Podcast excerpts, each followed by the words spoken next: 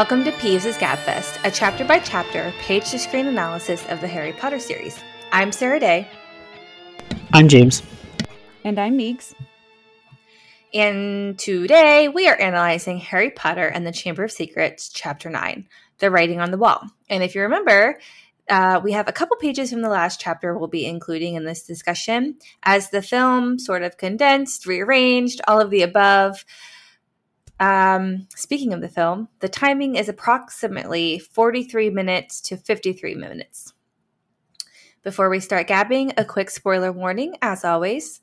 We'll be using our vast knowledge of the Wizarding World to compare the page to the screen, and we may gab about moments that happen later in the books or the films. So, you've been warned, Ickle Firsties.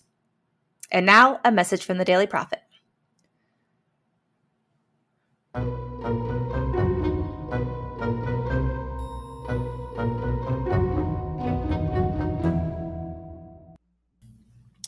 It's Quidditch season, and planning for faster, efficient hydration is essential.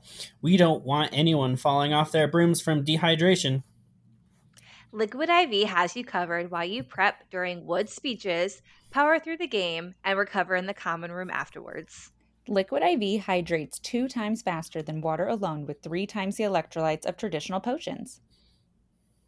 I have tried the grape the sea berry and the cherry. And I would say sea berry and cherry are my absolute favorite. I'll have to mm-hmm. try the cherry. I haven't tried that one yet. I was kind of like hoping that was like the best one, so I'm saving it for last.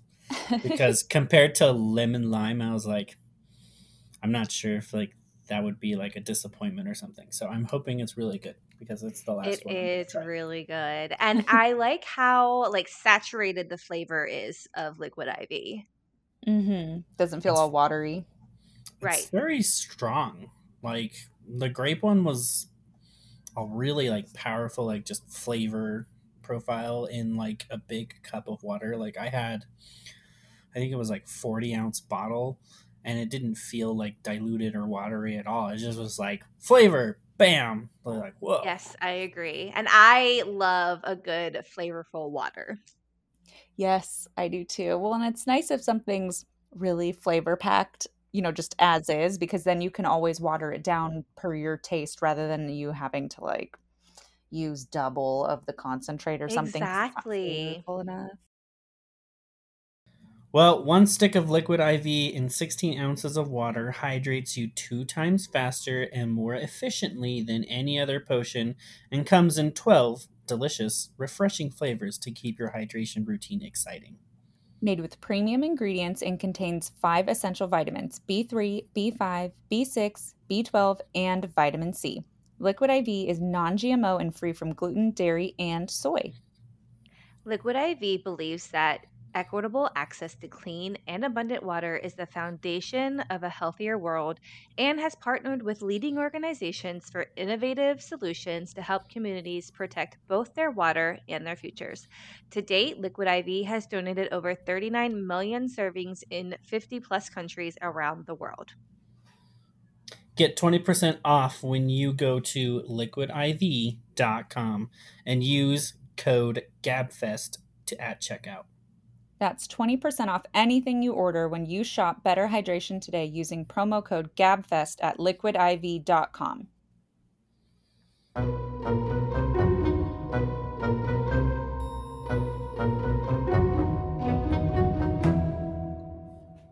Welcome back, listeners.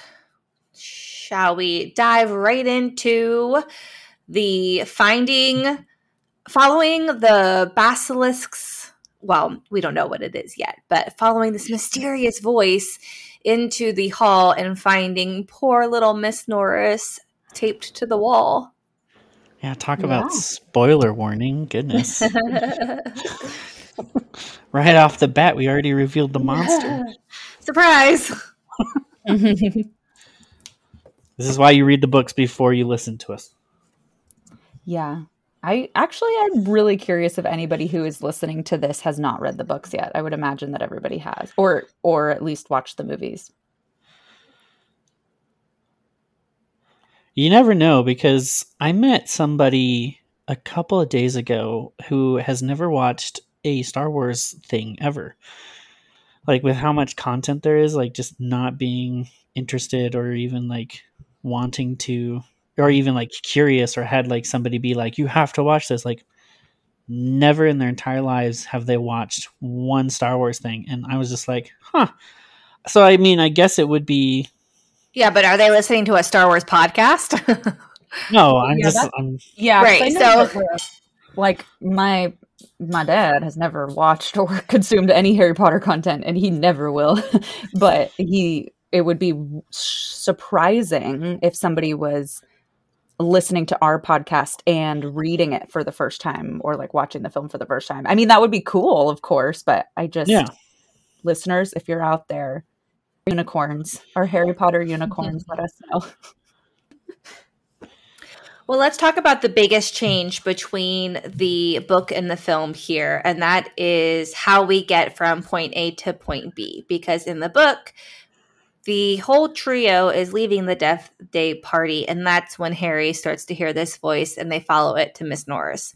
In the film, however, Harry is leaving Lockhart's detention. He hears the voice and runs into Hermione and Ron, and then they stumble upon Mrs. Norris. What did you guys think of the change here? Did it work for the film, or will it be on your peeves list? I think that um I mean it was fine enough like looking at it just as a film I feel like it made sense and particularly as somebody hadn't read the books and they were watching the movie I feel like it I feel like it flowed fine.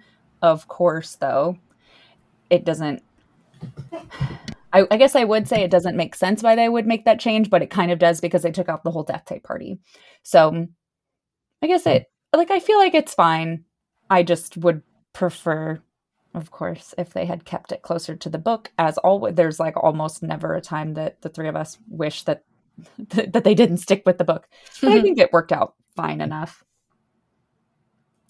I feel like my biggest peeve with the way it happens in the film is Hermione and Ron come like running from where? Why are they so rushed? And what is happening before they find Harry? And it's just so unexplained.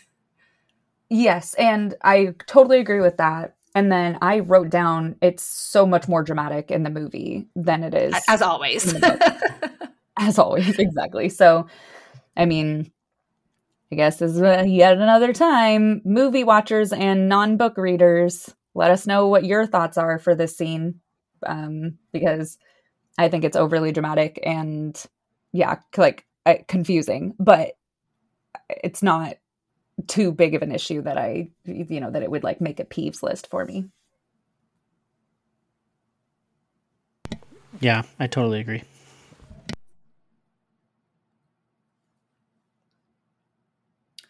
So we move on, and there's another Life at Hogwarts, few pages, and we are missing a few things. Um, primarily, Ginny is missing from the film, and how distraught she is over what happened, and Fred and George picking on her, and Percy coming to her defense.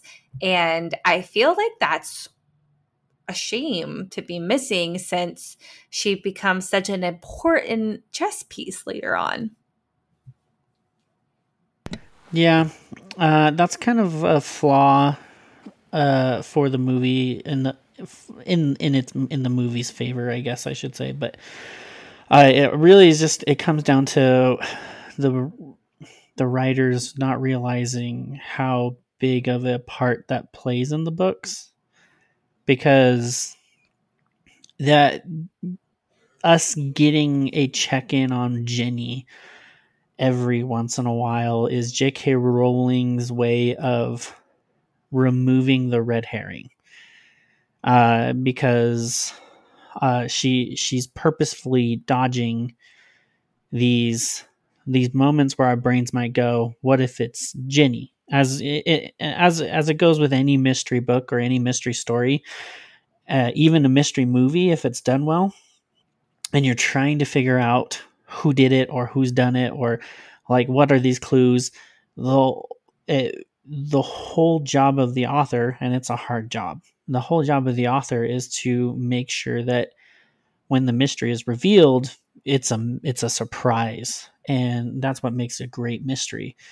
Uh, it, it's really hard though when some people go, "Oh, it's obviously this." That that's when you know a bad mystery has been written for a movie or or a book is because you figure it out halfway or even at the very beginning, and then you're just like, "Got it, told you." Wasn't it isn't as enjoyable or thrilling. Whereas the first time I read the Chamber of Secrets, and you guys probably have different experiences, maybe I don't know, but the first mm-hmm. time I read Chamber of Secrets, I had no idea it was Ginny and I was I was surprised I was taken aback and that was it that's due to the fact that J.K. Rowling put things in there on a consistent basis to throw us off the trail. Mm-hmm. To point fingers and point towards other things to just to just throw in other stuff. Like if in fact this chapter even shows us at the very end of the chapter it shows Percy talking about how much Ginny is distraught about Ron and Harry being uh, expelled. That feels like a normal little sister thing to do. And because Percy's bringing it up, that's obviously a good explanation as to why she's white and why she's panicky. And like it fills our brains with a reason to satisfy us enough to not even think about it a second moment later. Uh, and so when movies do this and they forget that part, uh, it it makes the reveal either fall flat or not as enjoyable enough of a of a reveal to go, oh, it was her. Like, where did she come from? Like in in the example of the movies, like where did she come from? Like she's never really even like been in the movie up until now, kind of scenario. So it's just right. an interesting little tidbit. See her in this portion of the film? No. And it's 10 minutes. 10 minutes of the film, and there's no Ginny. Yeah, it's a bummer. Well, and unfortunately, that's going to be the rest of the series.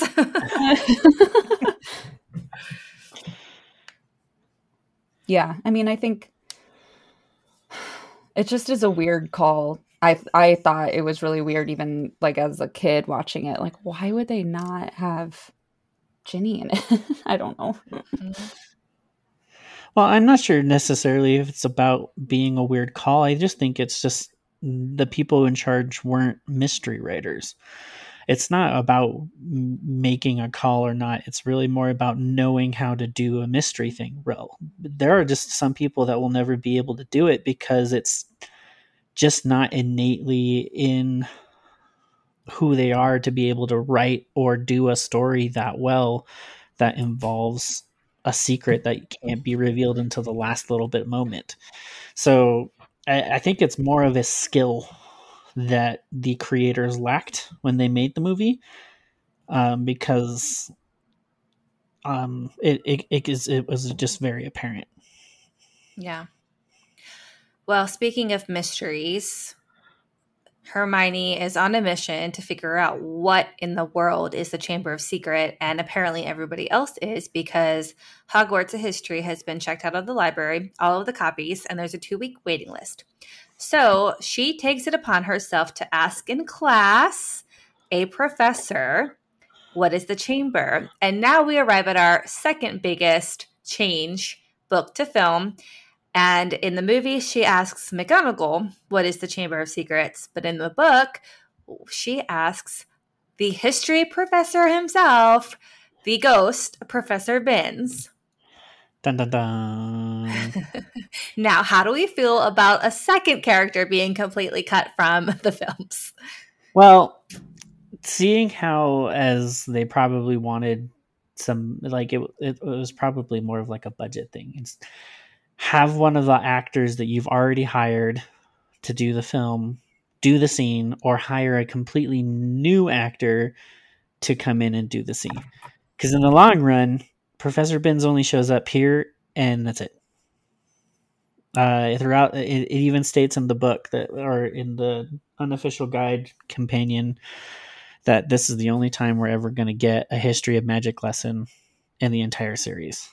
Really? Uh, I could have sworn I remember other history. Like, there's no exams. History. Oh, man. That's wild. I could have sworn we had more Professor Binns.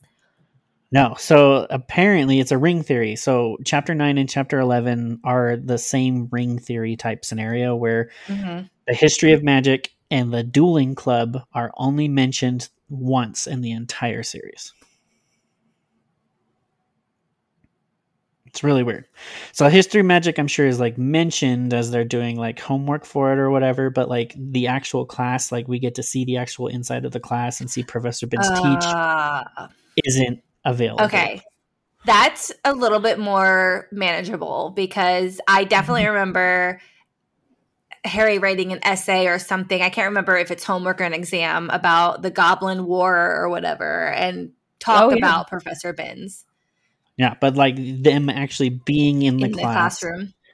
and having Professor Okay. Binns teach the class and and talk Oh, about guess- something and stuff is the only time that's ever mentioned ever in the entire series. That's so surprising to me. Yeah. I remember them doing OWLs for History of Magic, right? I say I Mhm. remember that. That's what I'm saying. I, I feel like I remember exams or something. Isn't that where? But they don't Something- take their exams in the classroom. No, right. But that's the exam he's taking when Fred and George do the fireworks in the fifth book, I think. Possibly. Probably. We'll get there in a few years. But essentially that really I think this is the only time we ever get Professor Binns in a prominent role. And so Mm-hmm. ideally the uh, question r- remains budget wise do we hire a new actor to just do this one scene or just have somebody who we've already paid do it Well, that Right. makes sense filming wise, but how do we as readers feel about that's what that? i'm saying as a reader like i and as my critical thinking that's how i feel about it it makes sense to me why they didn't go that route would i love to see professor Binns? yes Mhm. but they're the idea of having mcgonagall do it versus having a complete another actor come in to do it makes sense to me on Mhm. why they made that decision in the first place so i'm not upset about it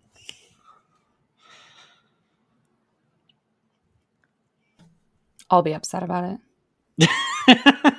I figured you would be because of kind of how comical this scene plays out with the name mispronunciations, m- mispronunciations. it's hilarious. that is Mhm. funny yes Yeah, no, I really, I really like this scene. You know me so well. how would you um and maybe you guys can work together on this but how would we like to fix this for the show how can we bring professor include Binns it in it? the how should we include it because what james is saying makes total sense why hire an actor for this one scene um so how do Oh we get God, him they could hire- one they could hire like a real basically it could be like a really fun cameo like a Mhm. famous person that is Yeah, so- not gonna want to sign on for 10 years of a show but will totally be in an episode or two and just like be funny and everyone will be like oh my god TV TV is I like that. definitely a better excuse to bring in guest stars. Mhm. Um, it, it's just it's just the dynamic of how the how the industry works, really. And I'm sure movies might do it a little bit differently now than compared to back then, but definitely back then that wasn't necessarily ever an option. But TV shows, it's it's a different story altogether. They guest stars are always a thing on TV shows, especially a recurring TV show that might last a couple of episodes. Um, so that's an easy fix. I feel like turning it into a TV show already resolved the problem because then you And can just easily that- bring in somebody who's just gonna have that one episode, and boom, you're done. i'm putting that as um one of the well the second homework question so far for people who are listening is who do you want to cameo as professor bins I already, I already thought of um, what's his bucket's name? The guy who bucket? reads the the guy who reads um the Harry in the voice who reads the Jim audio. Dale Jim Dale. or Yeah. Jim, Stephen Fry. oh that would be Either good. one, either either one. I feel like that would fit a really good one. Just to have Jim Dale's Mhm. voice or Stephen Fry's voice, just be Professor Binns' voice. That would that's a great I'm- option I'm sure they'd pull it off. Yeah. I agree.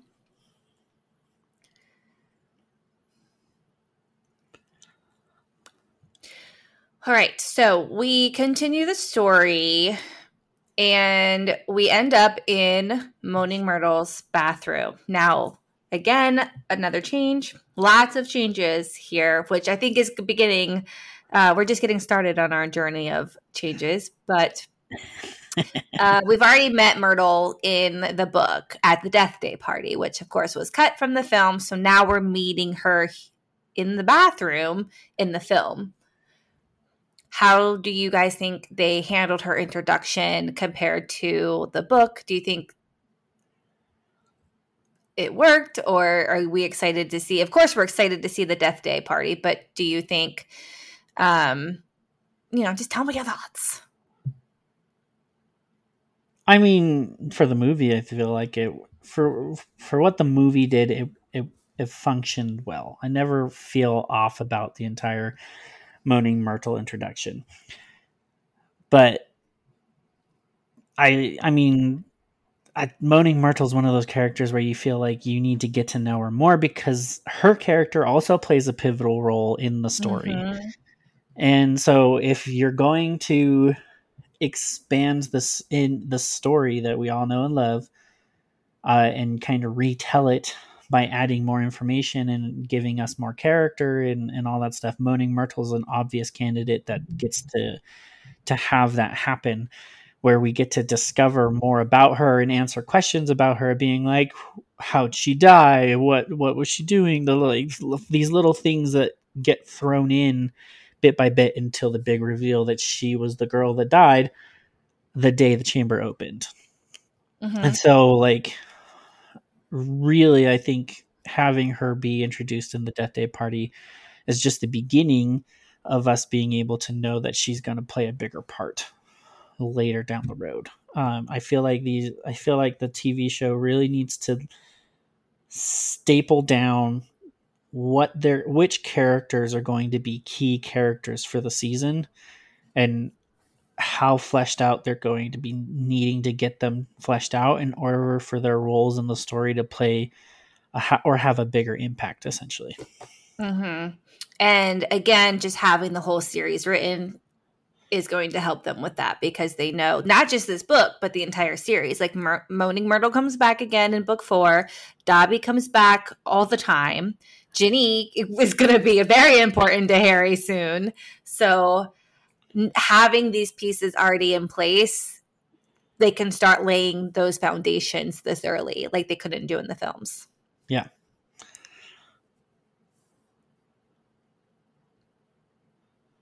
You kind of threw a wrench in that, though. Talk telling me about Professor Binns, though. Sorry. I apologize. I just it was a t- little tidbit I read out of the book, and I was like, "That was oh, that's a cool little tidbit." I mean, there's nothing saying you can't make Professor Binns a more prominent character. I'm sure we could add more stuff for Professor Binns to do later down the road too. Change no, I like the story the cameo idea. Bit. If he well, because he does show like he's mentioned, so it would be nice if they did have somebody who could come back and play him. But again, it would be really fun if they just did a cameo if he's not really going to have speaking parts. Um, it's more just yeah. it more just sucks when a character is removed altogether, even if they're not, you know, a huge character. They don't have a lot of lines or anything. Like I, so I get it, but it just sucks when like they, just, um, they already removed so much like when they made the movies they took out so who, much from the book so every single time it happens it's like yet again there's another character that's missing or right. something like that so like um what's his uh the guy who shakes Harry's hand? Uh, Diggolus Diddle. Yeah, there you go, Diggolus, Diddle.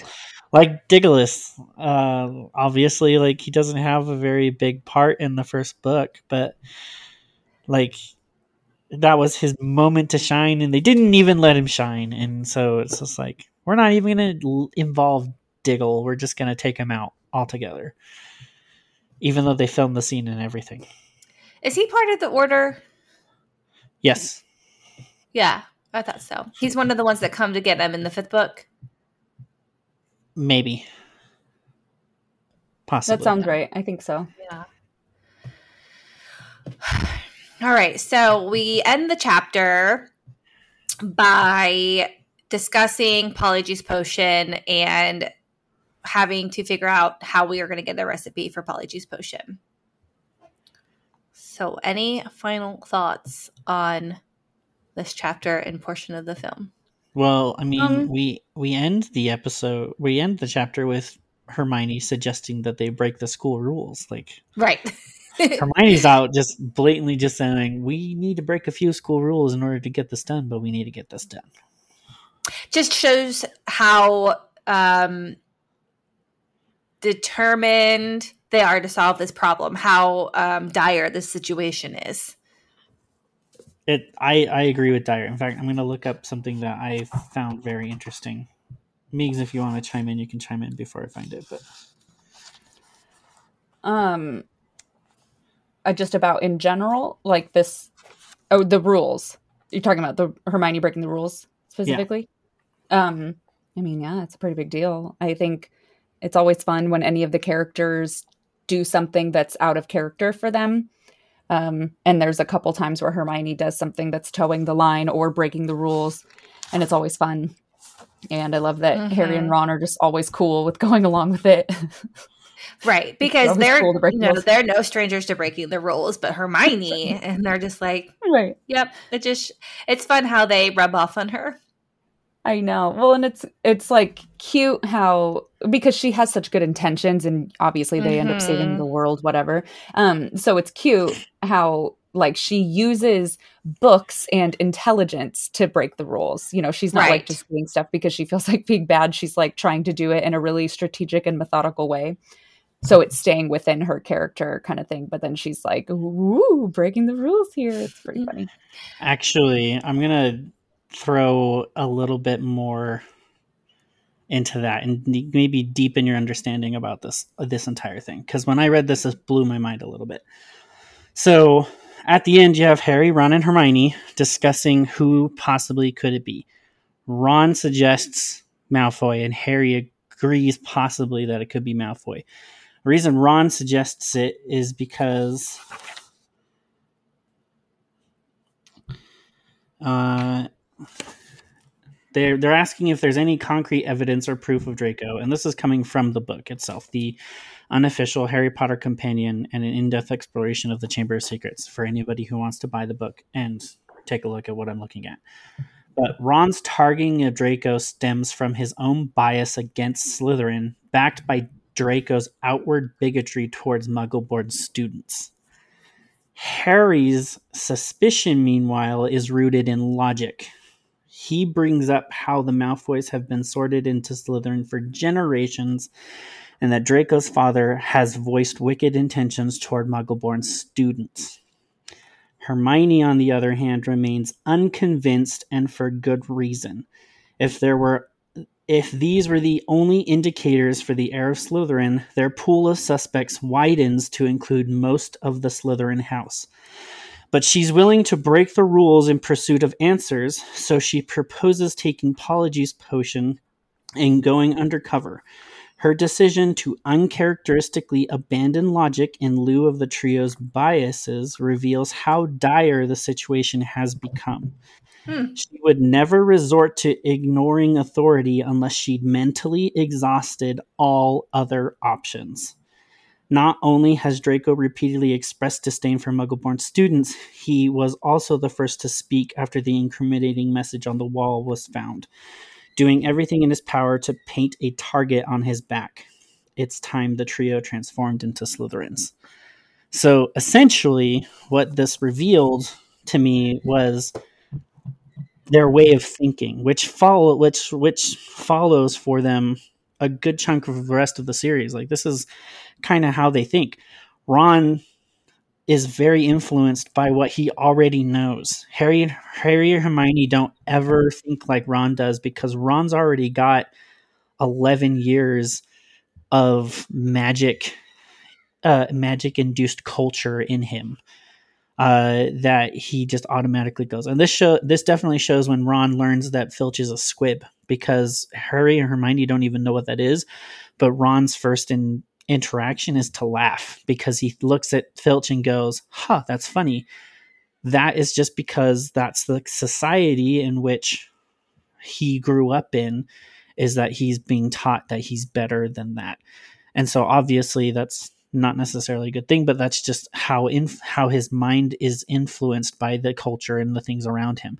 So he has had a long history of bias towards Slytherin already. That's an easy route for him to go to rationalize it's Malfoy. Harry, on the other hand, is a logic thinker, which we've already discussed in length, I'm sure. But it's easy for him to kind of make those pinpoints because those are the clues he's picked up. So he's like, Malfoy could be an obvious target. Hermione is only going with this because she's mentally exhausted all other options, and this feels like it's the only option in order for her to resolve a problem that she's feeling personally threatened by. Because you have to understand, she's got a personal stake in this, essentially she understands that she's muggle born and she understands that whatever this is is going to be after her mm-hmm. and she wants to figure it out as soon as possible and so right, which is what makes it so dire yeah which makes it so dire so if she's willing to break the rules it's because she's got no other option left yeah so essentially, it changes the whole meaning of what's going on. She's not breaking the rules because she's really been influenced by Harry and Hermione, Harry and Ron. It's she's breaking the rules because she she knows it's the only thing they got to do in order to figure this out. Because they've got to be able to eliminate suspects, and the only way to eliminate suspects is to figure out if Malfoy is or isn't. Yeah, I mean, you make a good point, but I do think still Harry and Ron have rubbed off on her a little bit. Well, I mean, yes, in in a lot of ways, she's definitely come down from the very strict, rigid person that she was in the beginning of the book, and she will continue to do so in the other books. But I feel like it's it definitely shows more of her character to show that she's constantly been thinking about this ever since she's figured it out. Mm-hmm. And from the very beginning of when they discovered what it is to to the end of the chapter she has been thinking about this. Otherwise she wouldn't have asked professor binns the question. She's basically been doing her entire like she's basically was doing research the entire chapter on what the chamber of secrets is and this was her last option so she's going with it which i think totally gives us a lot of or what's it called? A lot of uh, intriguing in in intriguing facts about. Yeah, I don't know. I forgot my word. I lost it. But you get my point, right? It it gives us a lot of insight into what she is as a character. Thanks for sharing, James. You're welcome. I get excited about these things, especially when it's something that was revealed to me and not necessarily something I'd like thought about myself. I was just like, whoa, right. that's really cool. I um one thing that I wish that they would have kept in no, never mind. This is one of my um pleasure peeve salutes. Never mind. Do you have a lightning round today? No, actually. um, I'm just reviewing my notes. I didn't write very much for this chapter. I did not either. Oh, okay.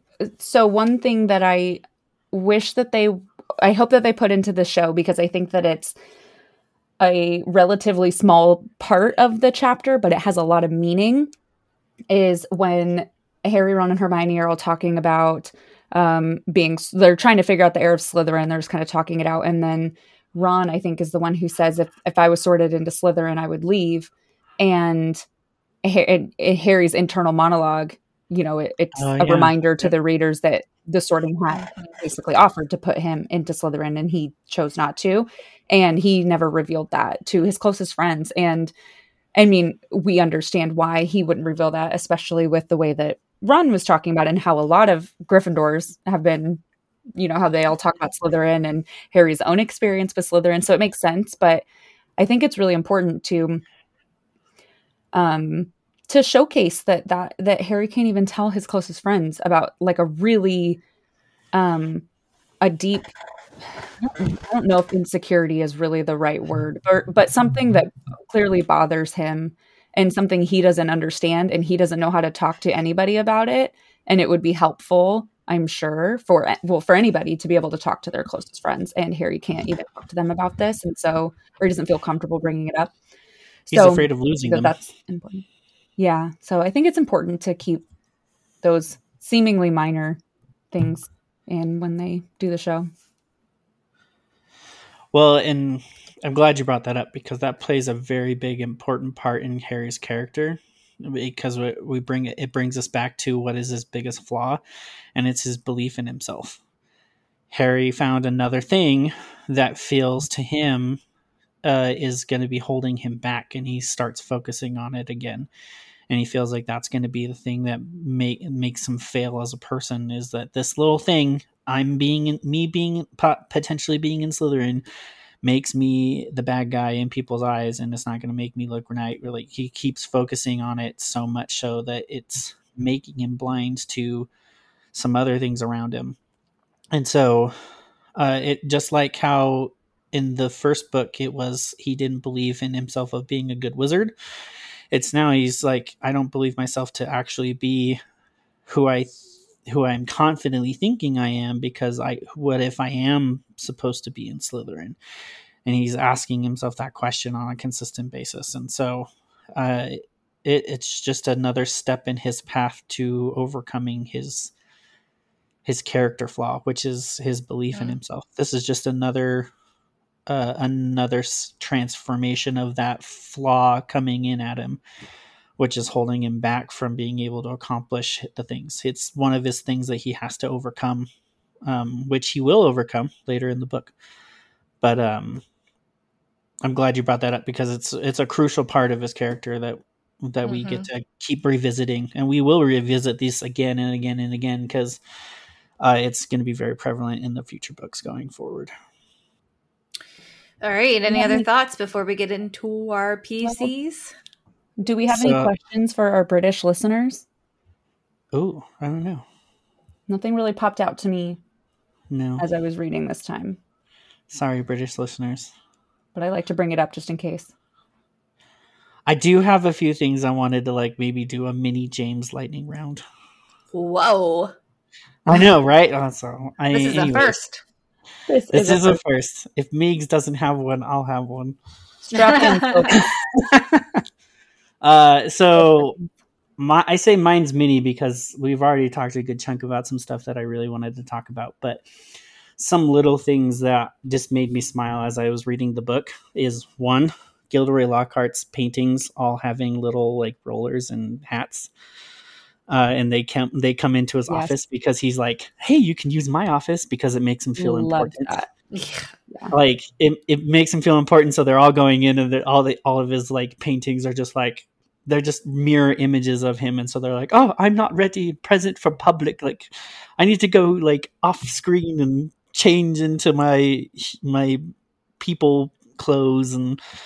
it's just hilarious how it's just a I just imagined a room where Dumbledore's looking at Mrs. Norris and he has like a bunch of just Lockhart eyes in these paintings looking at him being like yes yes yes it must be this and that's like I just I think that would be hilarious to have in so definitely one of my things that I, I think needs to be added for sure.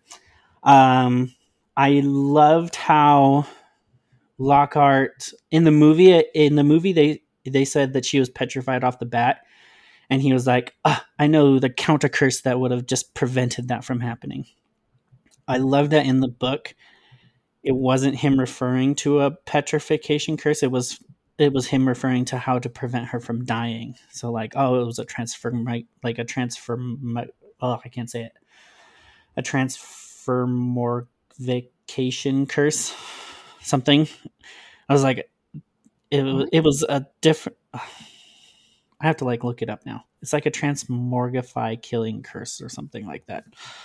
What? That's what it says in the book. In the book? Yeah, in the book, it, it, he's like, "Oh, it must have been this transmogrify curse. If I had been there, I would have totally prevented that from happening." Okay. But in the movie, it was it was petrification. Oh, I would have prevented that from happening. But in the in the book, it's a totally different subject because he's uh, he's over oh, here offering Okay, Yeah. I just searched for it in the on my um my ebook version. The transmogrifian torture. Yeah, that. There you go. Totally butchered it like three times. Let- But I'm gonna look it up while you're talking. but basically he says, "Oh, it was this curse, and I totally would have known the like the biggest counter curse." I love how it was not that because it makes it's showing that he's trying to resolve the problem before Dumbledore, and I think that's hilarious because Dumbledore's Right, not even Wizard paying. time.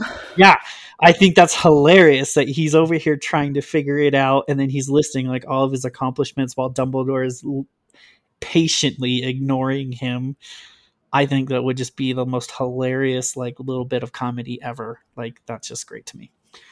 Um, the other Okay, thing, when I look it up and I'm on Harry Potter wiki, so I feel like it, that's a pretty pretty legit site, you know. It's not like um, Mhm. you know, a Pottermore, but you know, anyways, the only um description of it is because of Lockhart saying this and um it means transmogrifian comes from the English transmogrify meaning to change or alter greatly often to a grotesque effect possibly implying that the curse changes the shape of the victim to cause pain.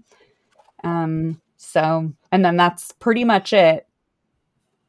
Oh, it is mentioned on Pottermore. So I'll go, I'll do a, a little bit more research. Okay, keep going, James. no, you're totally fine. Um, so uh, what else was what else did I want really? Oh, I want I want to see Snape try and get Harry expelled from Quidditch because he just likes likes to mess with Harry and McGonagall and stuff. He's just over here being like all snide, like he got them fit, like pegged and figured out as he's questioning them about where they've been and stuff. And he's kind of just like, I think he should be expelled from the Quidditch team until we get true answers from them because obviously they're hiding something. And McGonagall's like, ah, no, I want more of that. Definitely for sure. Um,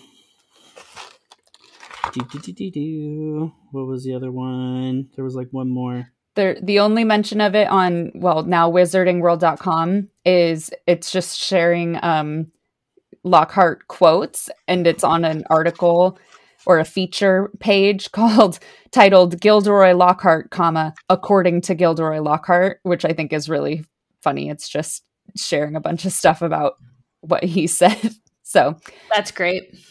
yeah, it's That's really awesome. cute. Okay, so the other the other thing that I wanted this is the last thing.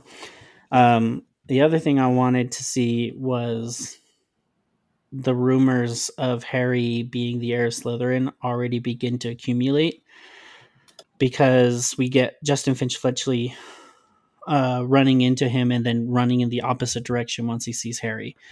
And, and then we get Colin saying like, "Hey, someone told me that you are uh, to avoid you." Or I can't remember like the exact quote, but Harry basically tells his friends that everybody's already thinking that it's him because they found him at the side of Mrs. Norris, whereas we don't get that until after Justin has been petrified.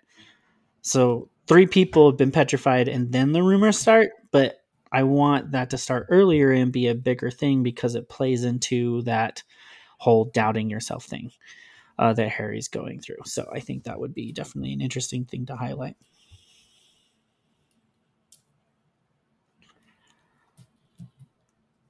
Just all these little muggle born people being like, I'm being told to avoid you.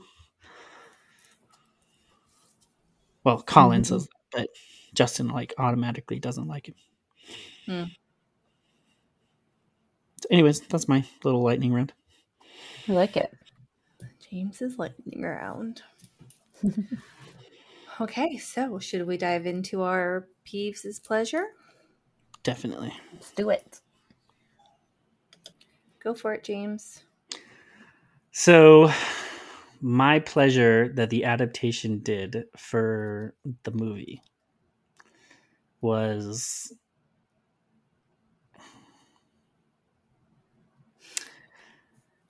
it's gonna have to be I, I don't know it's, it's gonna have to be McGonagall telling us about the Chamber of Secrets and I know that like means that I don't like obviously like I liked that it doesn't trump the fact that Professor Binns did it I understand but I don't know. Every time I watch that scene, I it feel like it was really well done, and it was and Maggie Smith did a really great job. And every time I watch the movie, I'm like, that's just a ooh, like oh, ooh, like I don't, I, I just don't know how to explain it. I thoroughly enjoy it, even though it never happened. Mm. and so it's just like I don't know. I just I, I, enjoy the whole aspect of that scene and what it does, and it, and the students being interested in it because then he even has like Malfoy in the room, and you're like you have Malfoy doing his little like yeah, which like totally throws people in for a loop, being like oh, he knows something the others don't. Like it's just fun. I don't know. I just I love it, but at the same time, I understand why some people wouldn't love it. Yeah, I mean, I I don't like that Professor Binns was cut out or that they cut any professor out and they had somebody else do something. But I think that, of course, Dame Maggie Smith did a fantastic job with that. Definitely. Um, my pleasure was that I think that Moaning Myrtle was a good adaptation. Um, like her, uh, the way who they casted and how she was all emotional mm-hmm. and stuff. Um, she's not like my favorite character or anything, so I don't. She wasn't somebody that I was like particularly like, oh, I cannot wait to see this. But uh, I think that they did a really good job with casting her. She did a great job acting. It was funny, you know. So I think, I think that they did a good job with that. I love it. I agree. Yeah, I'm gonna hop on the Moaning Myrtle train. I didn't really write anything down. Um, I didn't really write anything down for my peeve. Well, I did write something down, but I didn't really have a lot of strong opinions for this chapter. Um, but yeah, I do like who they cast as Moaning Myrtle, and I thought that she did a great job portraying her. Even better in book four. Can't wait. mm-hmm. Dun, dun, dun, All right. So, James, with that, what is your peeves peeve? Oh, the one thing I regret having them take out is um Filch Filch's squib storyline. Yes. So and the only reason why I don't like it is because I knew I now know that they were making it like they were they made scenes to make that a thing where like it shows how Filch is hating on Harry because he, he believes Harry's this brutal wizard that is like out to get him now that he knows he's a squib because it's a secret that he's been trying to hide kind of scenario. And uh, it just shows a lot of the trauma that Filch has gone through as a person I'm sure. But mm like it, it but at, in the end like that whole scenario of him his uh, of his cat being petrified and him truly believing it's harry out to get him because of who he is kind of just it shows that aspect of it. And to know that they were trying to make that happen with the deleted scenes that they had cut out and stuff i was just like was super disappointed that they mm-hmm. didn't go through with it or even flesh it out a little bit because in the extended edition when they added the deleted scenes in they have him picking up the Kwikspell letter and giving it to filch in the dungeons when they've got caught by driving the car to the Whomping Willow, and Harry's kind of just like, "I think this is yours," and Filch is just like hiding it, kind of scenario. Like they had sprinkled that in, ready to be delivered, and then it never, it never gets mentioned again. And so it's just like, why, why even tease us like that and then just never have it be fleshed out? That's the only reason why I don't like it. Right. And I had written this down and I forgot to mention it earlier, but it just makes his accusation seem out of place in the film because the only reason why they're blaming Harry at this point is because he's he the one there. that found the cat. Yeah. Um, whereas in the book, you have this whole underlying Reason. theme. Mm-hmm that makes it true for Filch because he believes it to be true and mm-hmm. makes it more convincing. And mm-hmm. yet we don't get that in the film at all. which is sad.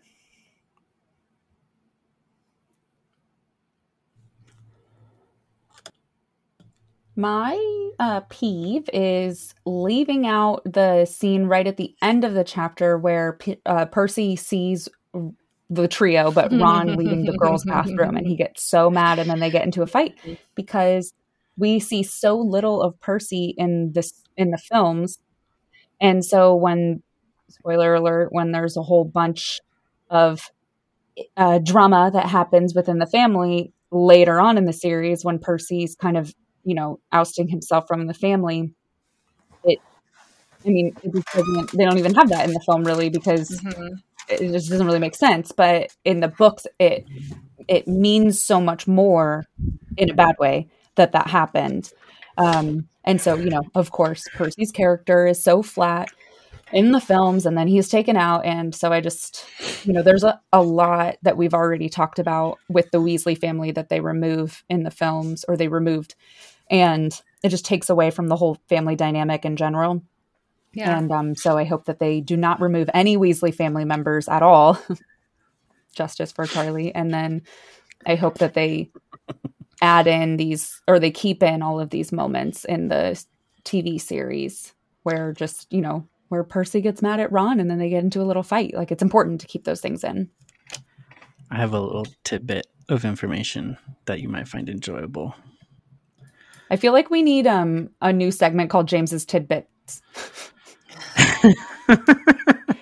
dun, dun, dun, dun, dun, dun. Um, my tidbit of information to make that a little bit more enjoyable is that uh, the reason why Percy runs into them in the first place and he gets mad is because he wants to throw Ron, Harry, and Hermione off the trail of the fact that he's coming out of the dungeons where he was personally kissing his girlfriend. Ooh, yeah. Mm-hmm. Because that's what was mm-hmm. happening. Because uh, mm-hmm. in the book, in the companion, it says, Meanwhile, while Harry and Ron are in the bathroom, Percy is just coming out of the dungeons where he's secretly been kissing his girlfriend, which apparently is against the rules. So he he himself is like breaking rules. So he's like trying to get them off the fact that off he's the breaking the rules by pointing out that they're breaking the rules too. And so I think that's hilarious. I didn't realize that it's against the rules. I guess it is in like in schools too. I just never really thought about it because they never really drew attention to it in the series. Yeah, I don't think snogging. they ever really. Yeah. But anyways, that's a, that's a little little fun thing.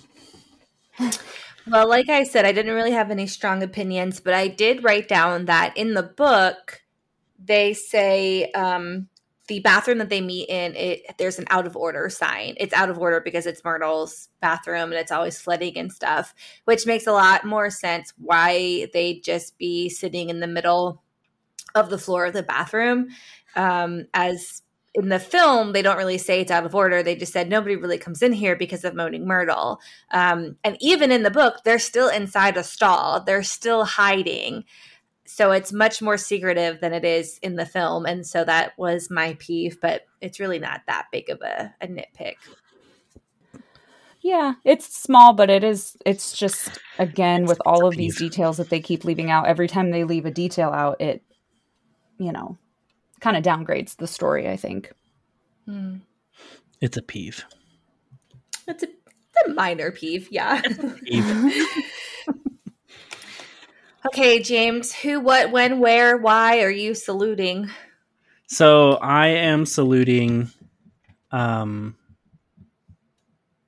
and I kind of already went into it a little bit, but I am saluting the writing of Ginny Weasley's character and it's for the it's for the same reason why I went into like the whole like mystery aspect of it. She plays a very important part. As I was reading the story today, I was just I reflected on how I was first reading it and going, I never thought it was Ginny, and I was just like, wow, I never knew it was her, and so just how amazingly well what well written it was because now I'm going through and being like, oh, she put it there, she put it there, she's mentioning it here. I know what Ginny's doing, I know what Ginny's doing, I know what Ginny's doing, like right now, kind of scenario. Like it now that it's been revealed to me and I know who it is, uh, like who done it kind of scenario like i can see little tidbits of information that she put there for people to find but also like written wrote it so well that it kind of threw us off the trail kind of scenario but like you it's not like this random decision she made to have Ginny be the person taken by the book. It was it was it was there the entire time if you knew where to look. And so that just shows to me how like amazingly well put together it was and uh, i can't wait for for people to to kind of figure that out because it, it's the whole snape thing over again but 10 times better uh, in my opinion i feel like with it being her first book she didn't she did a good job in it having us think it was snape it, when it wasn't snape and it's still being like revealing that it was Quirrell and it being like, oh, it was Quirrell the entire time. Like that, like wasn't as impactful to me as it was to find out that Ginny was the holder of the diary and opening the chamber secrets. But still, like the idea of that happening twice in a row for new people to come in and just like just having my children go in and watch the show or or reading the book and then just them discovering all of a sudden that's like this random person they didn't even think of and they're just like whoa where'd that come from i can't wait for those moments i like am ready to start reading the harry potter books to my kids and having them go so Mm-hmm. It's just one of my favorite moments i don't know yeah so there you go All right. Um, mine is the set design. um, I mean, like the especially the Mrs. Norris part and the the writing on the wall and all of that. Like I th- I just think that it's it looks pretty much exactly how it what I imagined it all to look like in my head when I was initially reading it. On how the writing doesn't wash away I Mm-hmm. think that's an important part to emphasize because some I'm sure like when we come back and revisit it again, um, when there's a second phrase that's written in blood, that people are gonna go like, why is that still there? But like we obviously know that Filch was trying to wash it away, but can't wash it away. It's just it's stuck there kind of scenario. So it makes me wonder, one, is it still there years after it's happened or and two uh what did they do to make it like permanent like Yeah. like what like what what did Ginny do through like what did tom riddle do through Ginny to like make that not go anywhere to be removed from basically anything at all.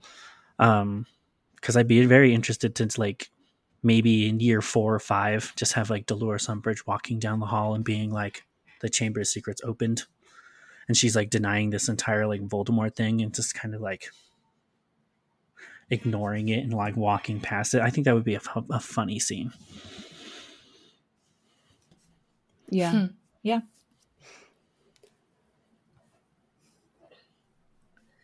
Well, my salutes Professor Binns and uh, his history lesson. I'd really like to see him in the show. yeah. Yeah. It's just a bummer. That's when they all. take Yeah. like that out. Yeah. Bring professor Binns bring professor Binns Justice for Professor Binns. Mm-hmm. All right. Any final thoughts, folks?